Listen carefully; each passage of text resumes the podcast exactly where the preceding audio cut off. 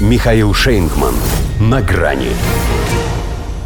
Чеснок на торте.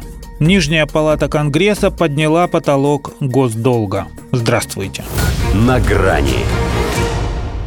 Нельзя сказать, что голосование в Нижней палате Конгресса по проекту повышения потолка госдолга Америка ждала с особым волнением, тревогой и придыханием. Во-первых, глава Минфина Джанет Йеллен, глашатай всех финансовых неприятностей, уже перенесла дедлайн «Инферно» на 5 июня. То есть это был не тот случай, о котором говорят или сейчас, или никогда. Во-вторых, интрига умерла заранее. Среди республиканцев, правда, нашлись те, кому откровенно не зашло соглашение между спикером Кевином Маккарти и президентом Джо Байденом. Но их количество не позволяло усомниться в результате. Оставалось только узнать, каким будет окончательный счет. 314 на 117. Чрезвычайно убедительно. Хотя и не вишенка на торте, скорее чеснок. Но потому что все-таки двойственное послевкусие. С одной стороны, да, оттащили Соединенные Штаты от, э, как у них это называли, подогревая панические настроения, катастрофического дефолта, который реально мог обрушить экономику. И не только США. С другой – подыграли тем, кто их к этому дефолту притащил, практически и принципиально сохранив за ними возможность вести бизнес as usual и по-прежнему ни в чем себе не отказывать. Они просто перевели стрелки часового механизма на январь 2025 года, чтобы не рвануло во время президентской кампании. Республиканцы так и не рискнули пойти в банк Словно в третьесортном боевичке они вместо того, чтобы сразу выстрелить контрольным в голову, пустились в нудные переговоры с противником, позволив тому улизнуть.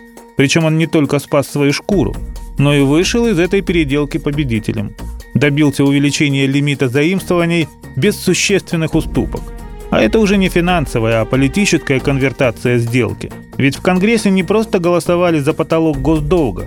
Так они тестировали потолок собственных возможностей.